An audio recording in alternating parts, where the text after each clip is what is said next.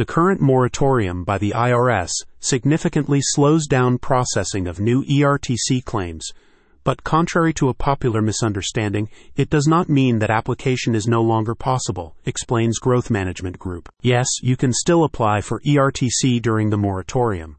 You just have to make sure you're eligible and that your application is 100% correct. The best way to do that, working with Tax Pros, an experienced tax consulting company with over 19 years of experience, GMG offers complete solutions from eligibility assessment to ERTC application. The IRS moratorium and the ensuing guidelines signal the need for businesses considering applying for the ERTC to work with expert CPAs and tax professionals to determine eligibility and ensure their claims are qualified. A significant problem has been the growing numbers of claims made at the pressure of unscrupulous marketing companies, making unjustified promises to businesses who either did not qualify for the ERTC or only qualified for a smaller refund. Growth Management Group has extensive experience helping businesses across sectors access eligible tax refunds and uses a strict eligibility check to ensure each business they work with qualifies for the ERTC. As part of its latest update,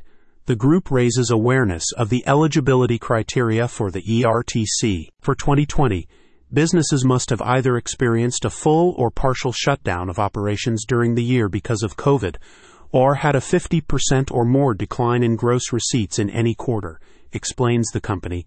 You do not have to have experienced both of these qualifications, but rather one or the other to qualify. For 2021, businesses must have either experienced a full or partial shutdown or a more than 20% decline in gross receipts in any quarter. Growth Management Group helps businesses across sectors determine their ERTC eligibility and file their ERTC application. Check out the link in the description to get started.